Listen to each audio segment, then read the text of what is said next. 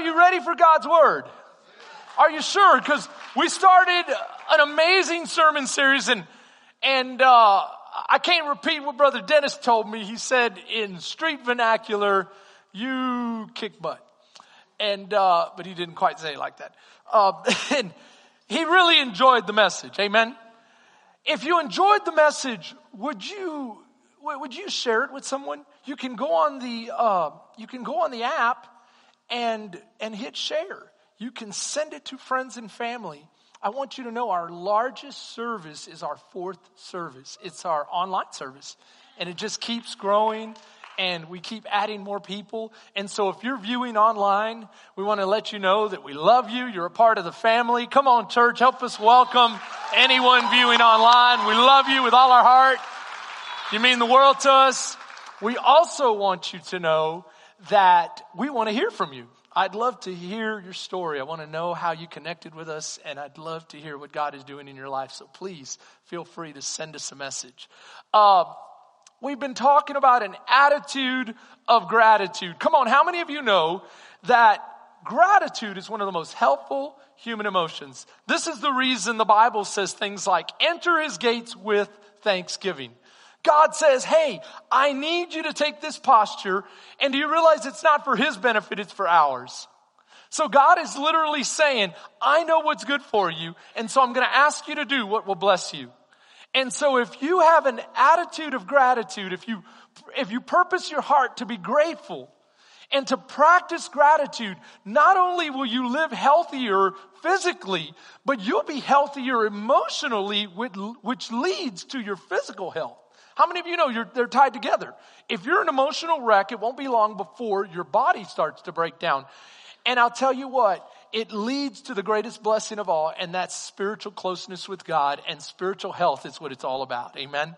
Because your spirit influences your physical, I mean your emotional, which influences your physical. This is why God says, enter my gates. Enter his gates with thanksgiving and into his courts with praise. Be thankful to him and bless his holy name. Amen. Gratitude is so important. But I want to share this message with you specifically today because something shifts this week. There is a monumental, monumental shift. Let me slow down a second. That takes place every year at this time. And it's something that affects the entire country.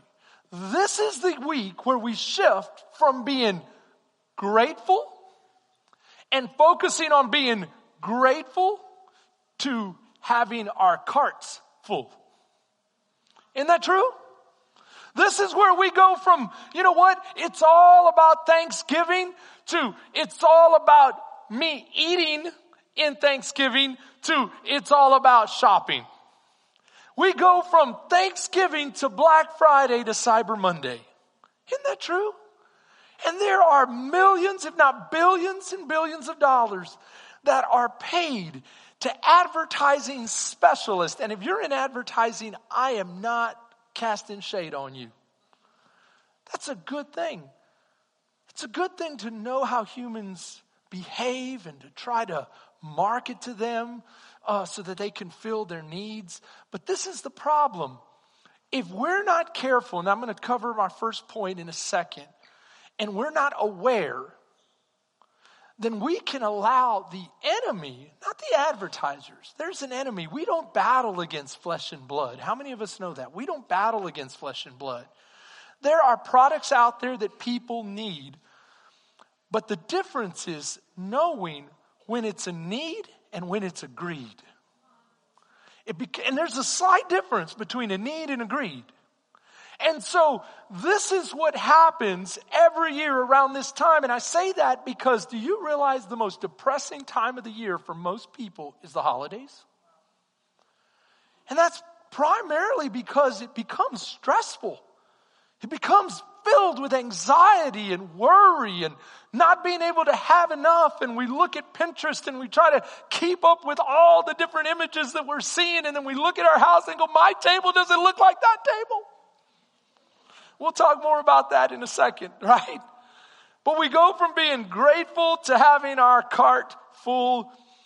And we're online and we're seeing things like this. You might also like related to items that you viewed are these. Or customers who bought this product also bought. And so they've gotten really good at leading us to what we could buy. And so the thing is, I, I was thinking about this. This is not really about what we don't have. Because if we didn't know what we didn't have, it wouldn't bother us. It's the awareness. It's the being made aware of what you might be missing out on. And it's all about FOMO. What is FOMO? Anyone know what FOMO is? FOMO is the fear of missing out. And that's a powerful fear. But let me ask you something. Is that fear going to bring you closer to God? Unless you fear, you have FOMO of missing out of what's happening on Sunday morning. Right? Oh, I've got so much FOMO. I gotta be there. I gotta know what God is gonna be saying to his people, right? But instead, we have to be careful the way the, the enemy uses FOMO. Because he does. He very, very much does. And I want you to understand something that the, the, wise, the wise sage said, Solomon, he said, as water reflects your face, listen to this, so a man's heart reveals the man. So your heart will reveal who you are. That's why the Bible says, out of the abundance of the heart, the mouth speaks. And so your conversations will reflect what's happening here, and what's happening here reflects who you are. Now, watch what he says in the very next verse Hell and destruction are never full. So the eyes of man are never satisfied. How powerful are our eyes? This is how the enemy tempts us. He makes us aware of what we're missing out on so that he might give us a FOMO of missing out and thereby manipulate us. So we have to be very, very careful of this because the truth is it's hard to follow Jesus in a selfie centered world. And today I want to talk to you about how to follow Jesus in a selfie centered world. Isn't that true? Come on. How many of us have noticed how self absorbed we become with everyone having a camera now on their phone and constantly taking selfies. This, I love the different generations, but as I pass through them, I notice that things are changing and have changed some. Maybe it's just my generation that had to pay for pictures. We had to pay per picture. As a matter of fact, I used to work at a place called Flash. I had three jobs in college. One of them was a flash photographer. We wore a bright red shirt with a huge word in lightning said flash. And you would yell out flash and the flash photographer would come up. Let's say you were in the game and he would say, get together. And he'd take this big bulky camera, like ones at Six Flags, you know what I'm talking about? And he, or, or Disney and he'd take a picture of you. And then three days later, you would go to the flash house and you would find your picture on sheets depending on the event. The event would be listed at the top and you'd find your little picture, you'd write the number and they'd charge you three bucks for that picture. How many of you know you were selective? You didn't, because this is something that, that has gone viral in our society. The other day, my wife and I were watching two dueling pianos, and the piano players were amazing. Their vocals were amazing. They had backup singers. The crowd was, I mean, it was packed. There was standing room only. We happened to get a seat, primo, primo seat. There's another table to, to the, the right of us, and there's about five to six young people. And I don't know if young has anything to do with it. They just happen to be younger than us, right? But for one whole hour, I timed it. I timed it because it started getting annoying. They just selfie after selfie after selfie after selfie after selfie after selfie after selfie after selfie after selfie after selfie after selfie after selfie and I'm like there's great music and all you think about is yourself I mean is there something wrong with me because some people would go ah I'm just telling you, it's hard to follow Jesus in a selfie centered world if you want to be self centered. Because Jesus is anything but self centered. It's also hard in a social media crazed environment. You say, well, is social media bad? No, absolutely not. We use it as a tool. But if you're not careful, it can become bad. So, first point I want to bring to you is be aware. Be aware that anything not used in moderation and not used responsibly can be bad. Because the enemy uses our own senses against us. The sense of sight can be used to, to see all the beauty and majesty of God's creation, or it can be used to enslave you in pornography. The sense of smell could be used to cook and to, to create, or it can be used to or sniff things that you shouldn't. Am I right? So anything can be used for good or for bad.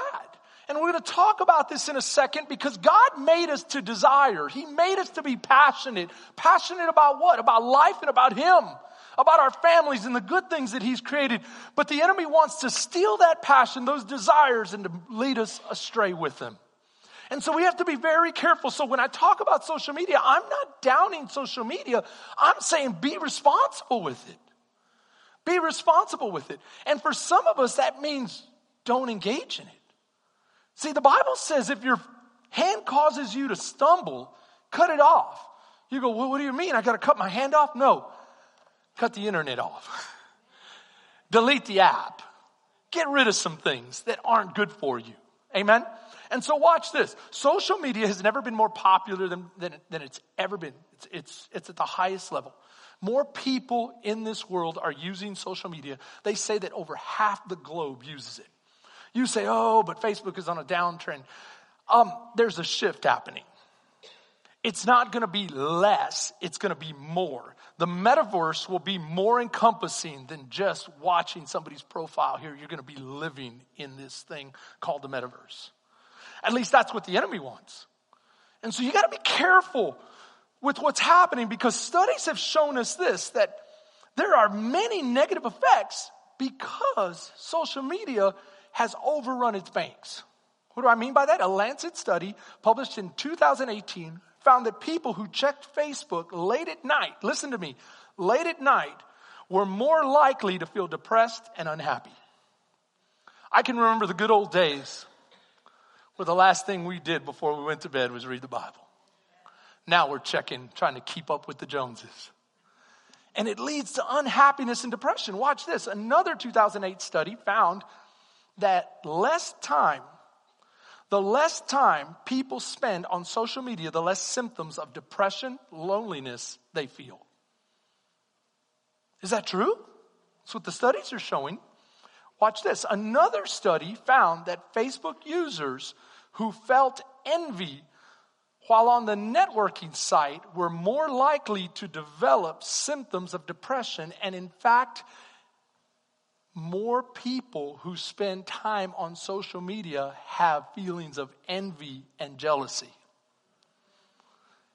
And so that leads to depression. Let me give you one, one more. One more. Some studies about social media and mental health reveal that there's a correlation between networking sites and depression. Other research goes a step further, finding that social media may very well cause not a correlation, not happen that they go together, but that they, it actually causes. Listen to this. There's a la- causing depression. A landmark study, No More FOMO, limiting social media decreases loneliness, and depression, according to the findings that were published in the Journal for Social and Clinical Psychology. What I'm trying to tell you is this it's easy to go from being content to worrying about content. Never before in our history have we had immediate results on how popular we are. Come on, how many times, I didn't remember being in school and feeling like I might be like kind of popular. Right? You remember that? You're like, I don't know if I'm that popular. I can remember being the new guy. Go, I'm not popular at all. And then I kind of got going in school and I'm like, I think I could maybe run for something. And I ran for a class office and won. I thought, wow. But now you get immediate feedback. What do I mean by that? You put something on social media, I only got three likes. And so and so got a hundred, got 300. They're three digits in. Oh my goodness. I never get any likes. I don't have any followers. I'm a nobody. You know, isn't that the way it goes now? And we get all this pressure, and you might say, Oh, I don't have a problem with that. But are your children struggling with it? What's going on? I'll tell you what it is. It's the difference between contentment and discontentment, and the enemy wants to rule in discontentment while God says the secret to real life is contentment. Real contentment. And so, number one, be aware. Be aware of what's happening. Listen to what, what the Bible says. Some of you are saying, but, but, but Pastor, what does the Bible say? Man, I'm so glad you asked. You know it's not a foundation sermon, at least not that I'm preaching, if we don't go through at least 10 Bible verses.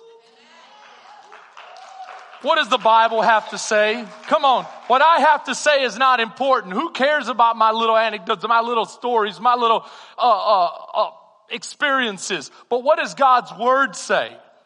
God's Word says in the book of James, what is causing your quarrels? What is causing all that uneasiness and unrest and that, ugh, where you just start fighting? You go, that doesn't happen. Oh, really? Because I do counseling and I can see that when couples get in trouble, there is a general unhappiness in the home.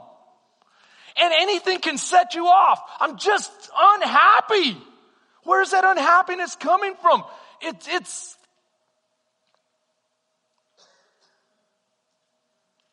You know what it is? You feel you should be in another position. See, the enemy uses position, pleasure, and possessions. Well, there's some things I feel like I need and I'm not getting. There's some things I, I want to be in another place. I want, I want another, I want a higher status. I want, I want, I want. And so you got to be careful because listen to what the Bible says here. Don't they come from evil desires? Now, notice he prefaces it with evil. Oh, go back. Where are we at? There we are. They come from evil desires at war within you. So he's saying, if you allow your desires to be shifted on you, see, desires are not either bad or good. It's the way God created you to have passion, Remember we said you're, you're called to be passionate about Him, but the enemy wants to what? He wants to thwart that. He wants to come against that. He wants to turn your passion from God to other stuff. And so how does he make your desires evil? He makes it all about you. He makes it all about his world and his worldly system and we'll see it. Watch. Watch. He says, you adulterers. Why does he call the people adulterers? Like that's not a way to preach. This is Jesus' brother here. How many of you would like for me to call you adulterers? That's kind of harsh. But it's God's word, so I'm just going to read it. What does he mean by that? I want you to remember in the Exodus, he rescues his people from slavery. That represents what happens when a person comes from a dead life in the world. His eyes are opened. He receives the upgrade of Jesus Christ. You know what I mean? And he becomes a Christian. He goes from death to life, from darkness to light. And when that happens, you leave Egypt behind And when you leave Egypt behind, you come to the holy mountain of God where God says, thou shalt have no other gods before me. Why did God say that? Because he wants to marry you. Do you realize you are the bride of Christ? And what he says is, I don't want you to belong to anyone else. Forsake all other lovers but me. That's why James is saying, when you love the world, you are actually committing adultery on your one true love, God. That's why Jesus, when he, when he writes the epistle to the church of Laodicea in the book of Revelations, he says, you have forsaken your first love. Come back to me, right? And I'll come back to you. This is what Jeremiah says in our favorite verse. Listen to me. Our favorite verse in Jeremiah is 29 11. What does it say? It says, For I know the plans I have for you, declares the Lord. Plans to prosper you and not to harm you. But what does it say after that? It says, I will give you a hope in a future when you return to me and I return to you and you will honor me with your prayers and call upon, oh man. That's what he's talking about here. And that's what he's saying. Don't you realize that friendship with the world makes you an enemy of God? And the enemy's gonna use pleasure, possessions, position. Pleasure, possessions, position. You go, you sure? According to God's word, don't love the world or the things of this world. Why? Because it is created by the enemy. You go, but how do you know that? Because in chapter 5 of this same book, verse 19, he says, Don't you know that this entire worldly system is under the control of the evil one? That's what he says. And so this is what he says about it. He says, If anyone loves the world, the love of the Father is not in him. For all that is in the world, the lust of the flesh, what is the lust of the flesh? Pleasure. Pleasure. I love my flesh being pleasured.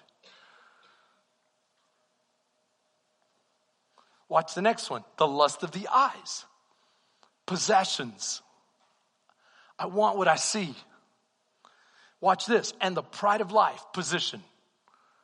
I want to have a high position. I want to be powerful. I want to be prestigious. I want to have. And so watch, he says, the world is passing away and the lust of it. And so what is a lust? It's, it's an evil desire.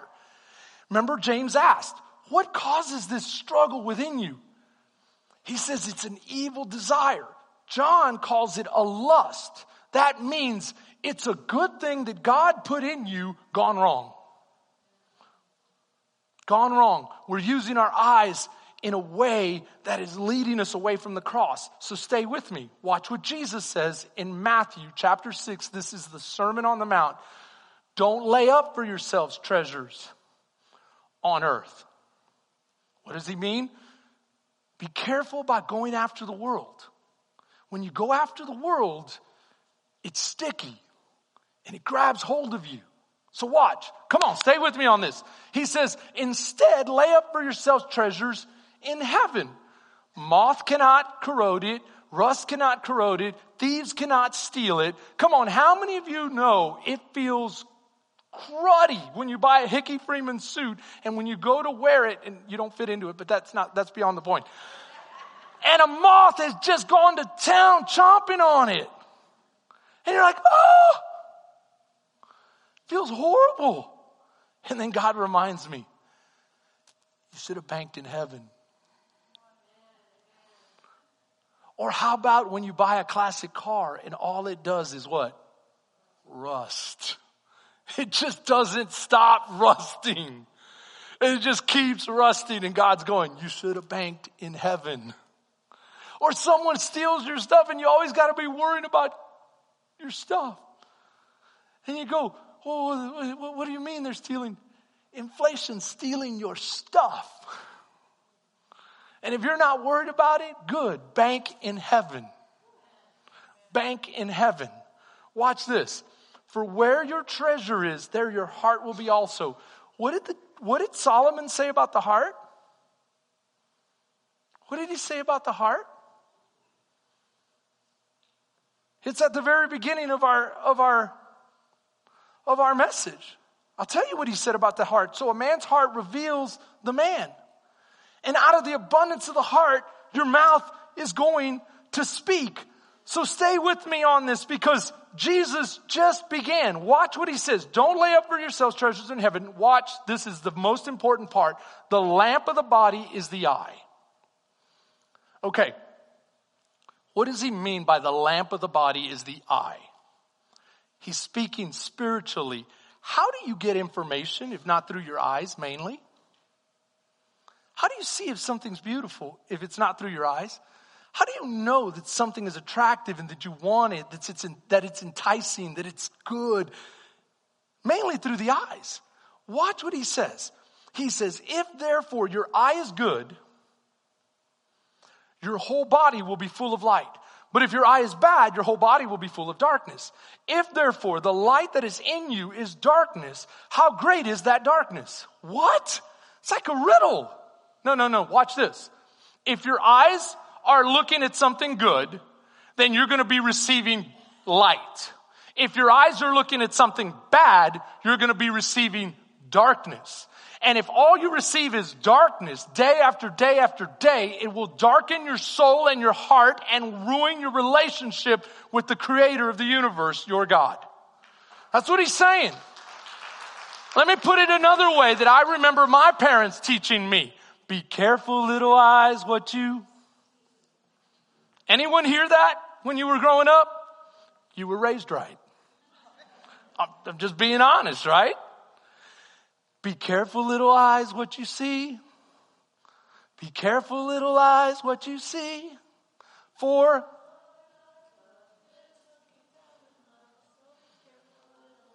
what you see. That's what Jesus is saying. Be careful because it does make a difference. How does that tie in with your heart? Well, well, watch. He says no one can serve two masters. For either he will hate the one and love the other, or he will be loyal to the one and despise the other. You cannot serve me and the God of materialism because the God of materialism and his world is passing away and the lust thereof. And so, do you realize that this same thing, pleasure, possessions, position has been used throughout history. Satan used that same one, two, three combination on Eve in the garden. Go check me. Genesis chapter 3. Go check it. When she saw that it was good for food, pleasing to the eye, and able to make her wise, pride of life.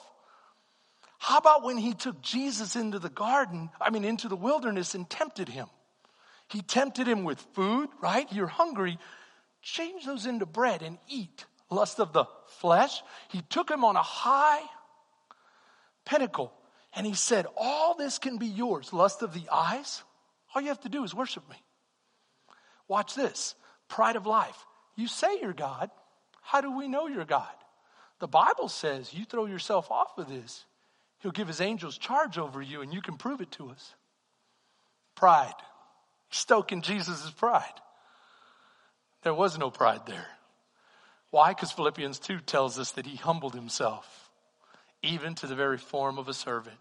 He took off his priestly robes and took on our very nature humility. Humility. But these are the three combinations, and it happens through the eyes. Now, not in this church, but in some places, the Bible's not good enough. We need modern day psychology. So, I'm going to share something with you from, oh, from the book Atomic Habits. It's a New York Times bestseller, and he says on page 84, I think it is, he says, In humans, perception is directed by the sensory nervous system. We perceive the world through sight, sound, smell, touch, and taste. But we also have other ways of sensing stimuli. Some are conscious, but many are unconscious. For instance, uh, you can notice that when the temperature drops before a storm, your body feels it. Or when you have this pain in your gut that starts to rise as you begin to have a stomach ache and you know it. Or when you fall off balance while you're walking on rocky ground and your body makes that adjustment, right? See, receptors in your body pick up a wide range of internal stimuli, such as the amount of salt in your body, or if you need a drink because your body is thirsty. The most powerful of all the human sensory abilities, however, is vision. The human body has about 11 million sensory receptors. How many?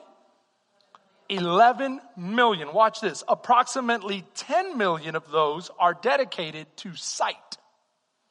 Wow. That's an overwhelming majority, right?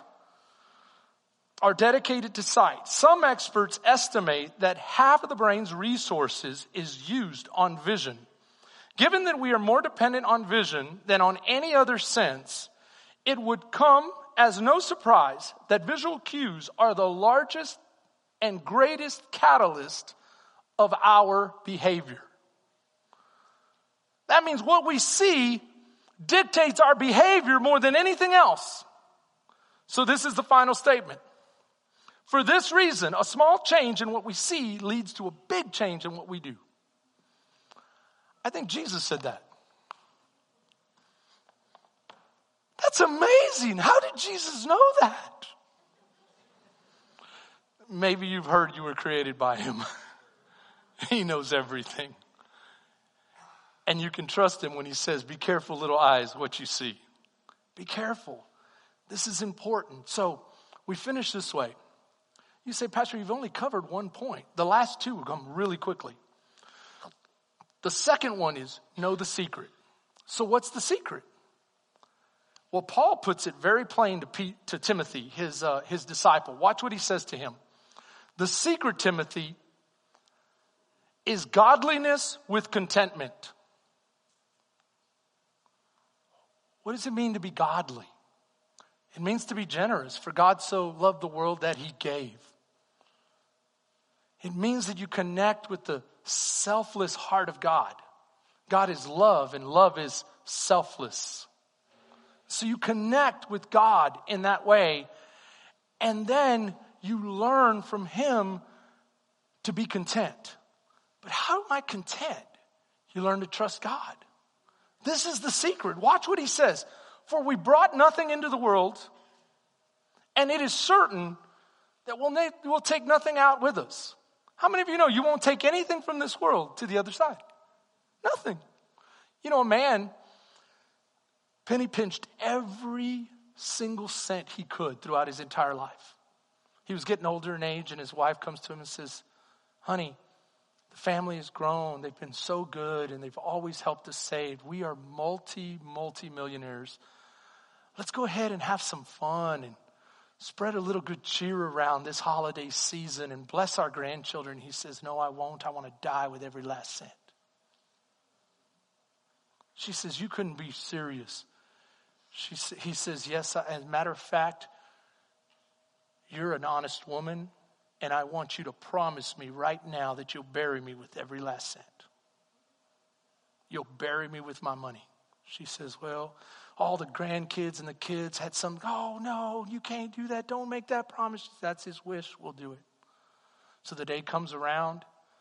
Just before they close the casket, she goes up and she says, I'm going to keep my word. And she wrote out a check for every last cent. And she dropped it in there. She goes, I hope you can cash it. So long. Can I tell you, you can't take it with you? Am I right? Am I, that's what Paul says. You're not going to take it with you, but watch what he continues on with. Having food and food and clothing. That's where your needs are and that's what you should focus on. Are you fed and are you clothed? Has God provided your basic necessities? And this is what the psalmist says. He says, I've seen a lot of things in this life and I've seen a lot of things that are crooked and wrong, but the one thing I've never seen is God's children begging for bread and the righteous forsaken. He will not forsake you. He will not leave you destitute. He will take care of your needs. If he loves the birds in the air, how much more important are you than a bird? He'll care for you. He'll care for you. And that's what Paul is saying. You got to ground yourself in the truth. The truth of God's word. Lord, you have provided for me. That's good enough. Because the enemy comes to steal, kill, and destroy. John 10, 10 says, the enemy comes to steal, kill, and destroy, but I have come that you might have life and you might have it in its fullest way possible. You say, but how is the enemy destroying? How is he, how is he killing? He's killing relationships. He's killing peace. He's causing couples to strive and fight and, and bicker about things. And, and you're causing, listen to me, listen to me very closely, parents to lose the very best years of their children's life. Why? Because they're out there trying to make a buck, keep up with the Joneses in the rat race. Meanwhile, their kids have less and less time with them. Can I tell you, no one ever at the end of their life said, Man, I should have worked a lot harder and gotten in a lot more debt. No one ever says that. They say the exact opposite, don't they? But watch what he says here. With these, you should be content. But those who desire to be rich fall into temptation and a snare. It's a trap. What kind of a trap? It's a trap to have you do foolish things and to engage this evil desire, these lusts of the flesh, which will draw you into destruction and perdition. Wait, what kind of destruction? Well, we've talked about it. It'll destroy your relationship with others because you're always competing. Remember Tumping Grandma last week? You'll be competing goofy things. Your children won't feel that peace and they'll be striving for more. And what you do in moderation, your children will do in excess. Oh, I'm not that bad but your children are going to do it 10 times worse. So, watch this. If you're pointed in the right direction, your children will do it 10 times better. Amen? So, here we go. This is where we finish. For the love of money is the root of all kinds of evil. Didn't say money was the root, the love of money. How do you know if I have a love for money? It's the direction you're pointing in. If God has your money and your heart, then it's well. But if you won't give him that, then you're probably pointed in the wrong direction. So here we go. We'll finish here. I want you to make a note of the word root. Root is something that's planted and then it grows up and gets out of control. And he says, be careful for that because it will lead to all kinds of things. So, so what do we need to learn? This is how we finish. He says, be careful, be aware of what the enemy is doing. And then once you're aware, learn the secret. What's the secret? Contentment. But this is where I struggle. I know a lot more Bible than I do. Anyone else like me? How many know a lot more Bible than you actually live? This is where I want to challenge you, the same place I'm at. I learned these truths a while back. But now it's time for number three practice. Practice Him. Practice is when you put it into use. Listen to what Paul says. The things which you learned and received and heard and saw me do. Now it's time for you to do them. In one version, it says, put into practice. That's the NIV. And the God of peace will be with you. Now, we'll drop down to verse 11. Not that I'm speaking in regard to need, for I have learned whatever state that I'm in to be content. How did he learn it? He practiced it. So you really haven't learned something until you've done it yourself. You know the truth? I know the truth that contentment brings great gain. Do you realize that the great gain, he literally means mega gain, mega happiness, mega goodness, contentment but you've got to practice it. Listen to what he says. I have learned how to have nothing and how to live with a lot. I've learned how to be hungry and how to be full. I've learned. Learned. How did he learn it? Number three, he put it into practice. As we leave today, I'd like you to put this into practice. Don't let this grand shift catch you this shift from being grateful to being cart full. I want you to practice this year round. this attitude of gratitude and contentment, listen to what he says in verse 8. Finally, brothers, whatever is true, whatever is noble, whatever things are just, whatever things are pure, whatever things are lovely, whatever things are of good report, if there is any virtue or anything that is praiseworthy, meditate on that.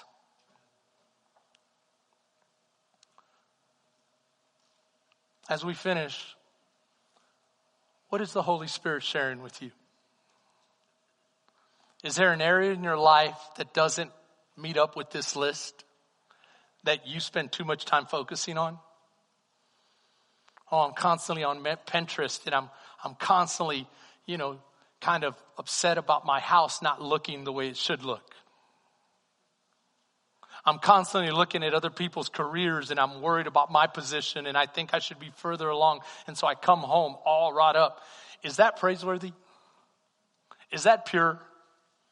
Are those thoughts that I just described, or maybe the ones that you're feeling, do they match up with this list? I'd like for us to make a commitment this year. That's what I'm going to practice. This list of eight things.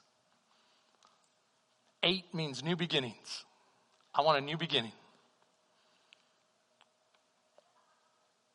See, I think Paul knew what the psalmist said when he said, Delight yourself in the Lord, and he shall give you the desires of your heart. You point towards God and you practice those things, he begins to give you what you ought to desire. He gives you what you ought to desire. And then all of a sudden, wow, the things of this world, I don't even care about them. I care about things that will last. When I'm gone, they'll remain. And I send them up to heaven too, like my family.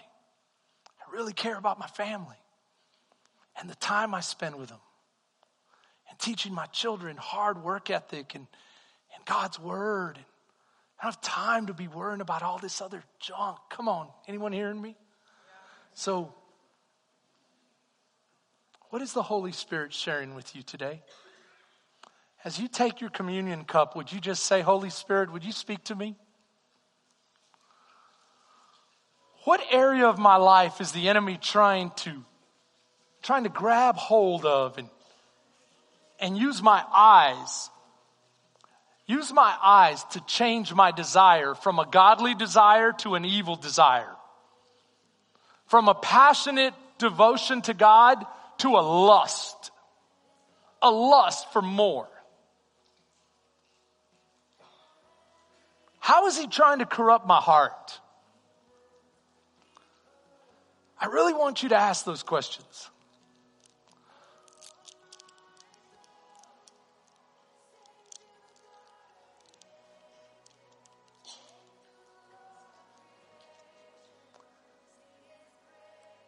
Dear God, thank you for your word.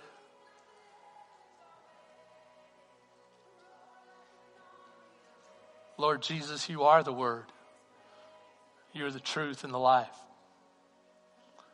I thank you for what you've done. I thank you for everything you've said in here. And I realize today that I was created to have a godly desire, a godly passion to run towards you and to look forward to heaven. This day, Lord, Help me stay focused on that. In Jesus' name.